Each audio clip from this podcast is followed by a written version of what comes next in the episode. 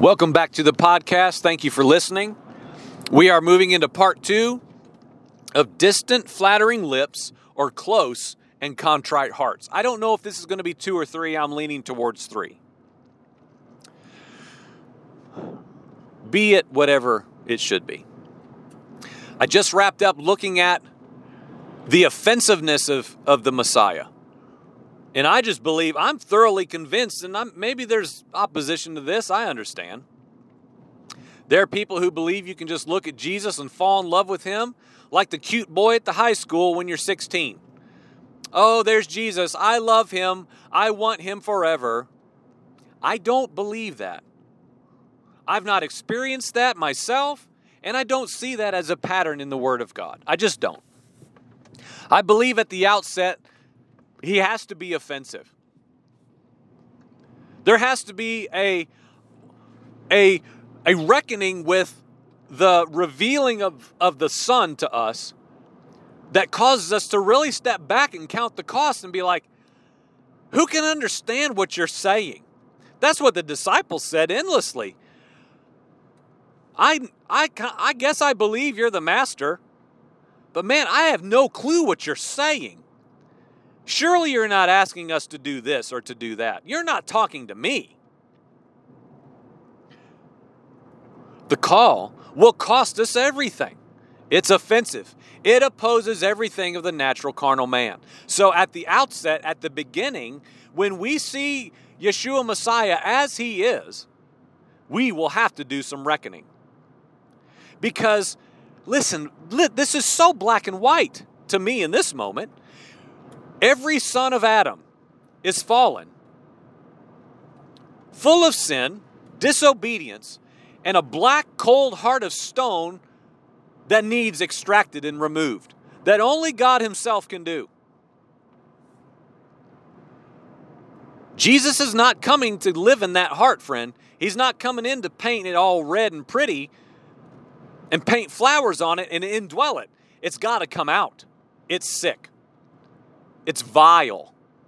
It's natural and it's carnal, and it was fathered by first Adam, who was fallen and disobedient. The bloodline curse. It's got to go. And so, when that revelation comes that your heart is in fact black as night and opposes God, what will you do, friend? Did you address that? Or did you just invite Jesus in?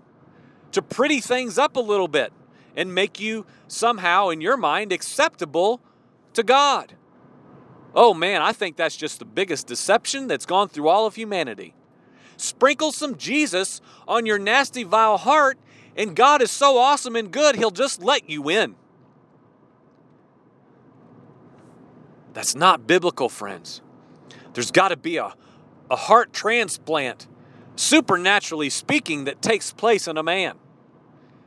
And in that place, the revelation first has to come by the Spirit of God coming with conviction. And the light of Christ Jesus, the Messiah, illuminates all you and you and our, my, our, I don't know, my grammar's horrible, but who cares? Our depravity. It's got to be revealed. And so here's the dilemma what do you do? What did you do? What do we do now if it has not yet happened when that is exposed? We must yield our will in repentance. Abased, denying ourselves, receiving the follow me call that Jesus continues to call out to every man on the earth. He has made a way. But He's the only one, y'all. That's what I ended part one with. He's it we are not getting to God just because God is slow to anger and full of compassion. We're not.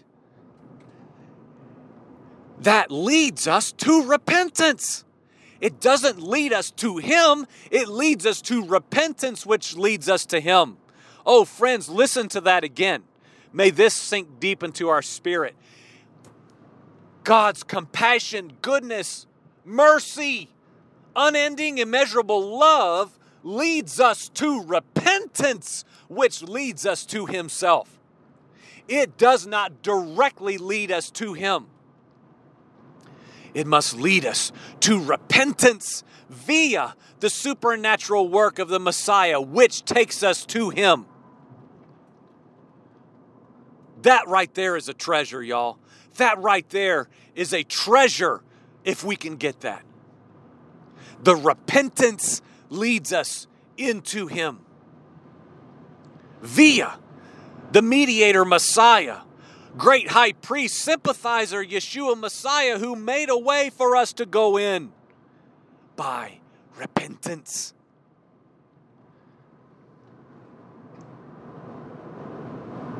This is where I want to go next. And again, distant, flattering lips or close and contrite hearts. We barely touched on that in part one. I want to move into that more here in part two. Luke chapter 5 says, Those who are well don't need a physician, but those who are sick. And Jesus goes on, he's the one who said that. And then next he says, I didn't come for the righteous, I didn't come for the people who are already well. That word well, simply put, means whole, already put together, already fine, already sufficient. It's not these who need a physician, but those who are sick. The sick there simply means diseased and miserable, evil, even. And evil is not what we've, well, I'm not evil. Oh man, we could have that conversation with most everyone. I'm not evil. Well, evil is just one who opposes God. The son of Adam reality. You were born, I was born evil, opposing God. He is righteous. Every other thing outside of him opposes him. Sick, miserable, diseased. So Jesus is making it very clear any man who is sufficient in himself, who's lacking nothing and completely satisfied with his condition, will not, and I would say cannot, know God. You cannot. We are creator dependent people. God made us that way. It is His perfect plan and it is for our good to not just be turned loose to know Him however we decide to see Him and approach Him however we think up. We must have the revelation and then walk out into maturity, ever dependent upon Him to be our everything. Because in my time of prayer this morning, what I was thinking about along these lines is okay, so let's let's just kind of dissect this for a moment. Jesus said, Those who are well the ones who are whole, self sufficient, already okay, don't need a physician. But those who are sick, diseased, who recognize their condition, see that they're deprived, they're, they're lacking something. These are the ones I came for, is what he was saying.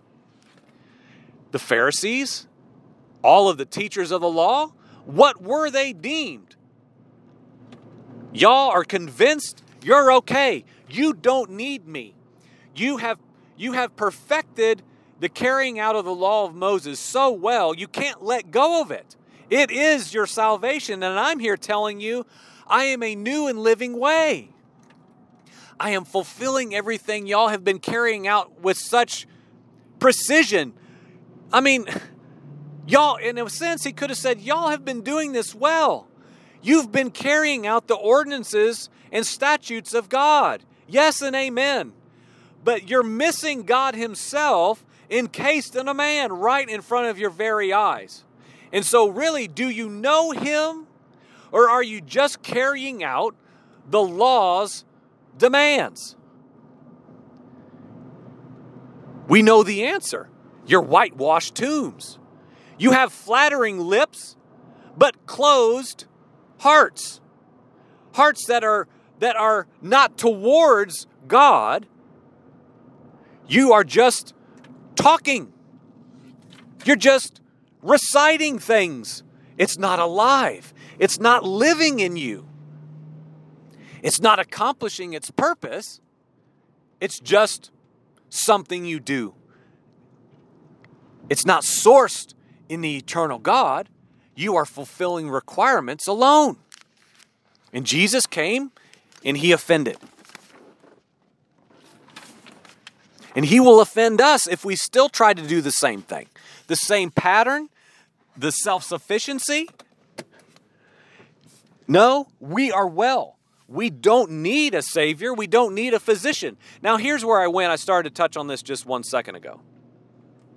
During my time of prayer this morning, I thought, okay, so those who are well don't need a physician, but those who are sick. And I was just thinking and asking the Lord to, to clarify some things in my own understanding. Well, Lord, I know I'm not supposed to be sick for the rest of my life. When I am regenerated,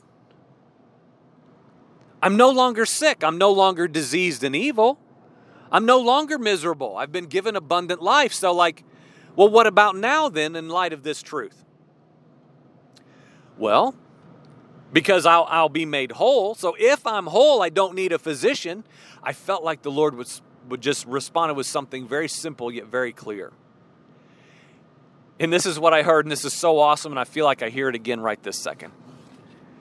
There's a song that we listen to a lot in our house right now that says, For every need, there is a name.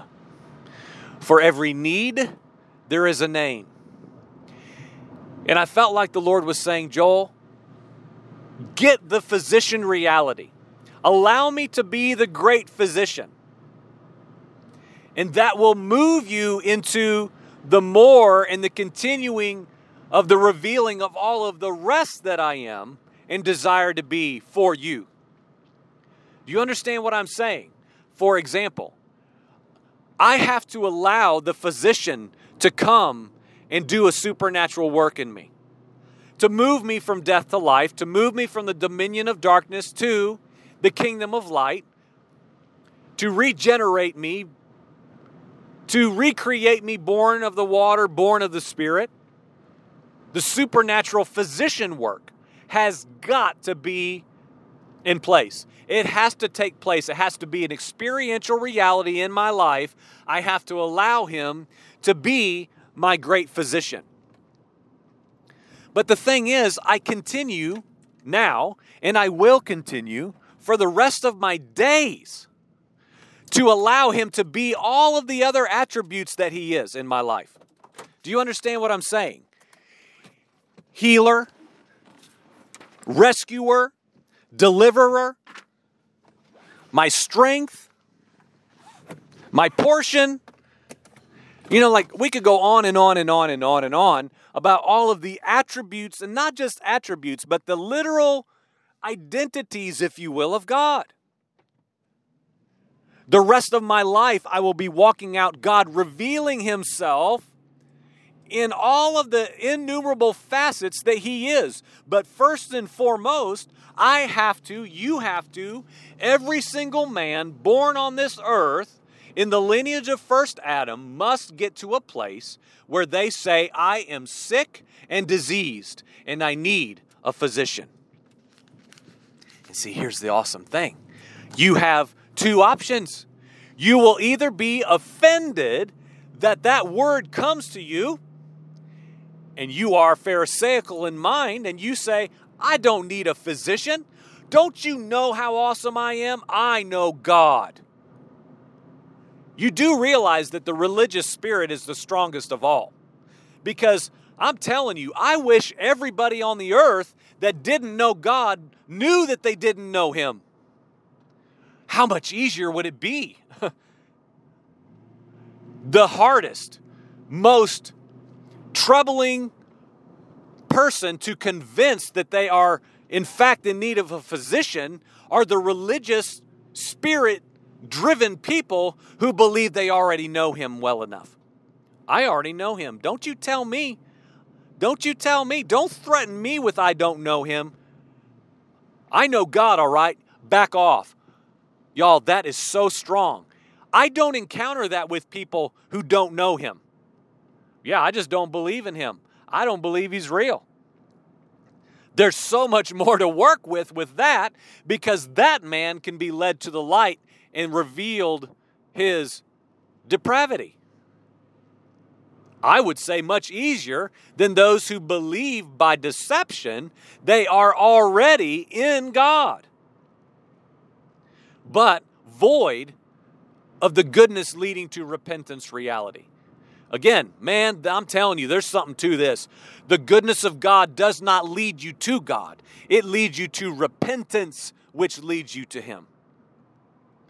Repentance has got to be the in between reality for every man.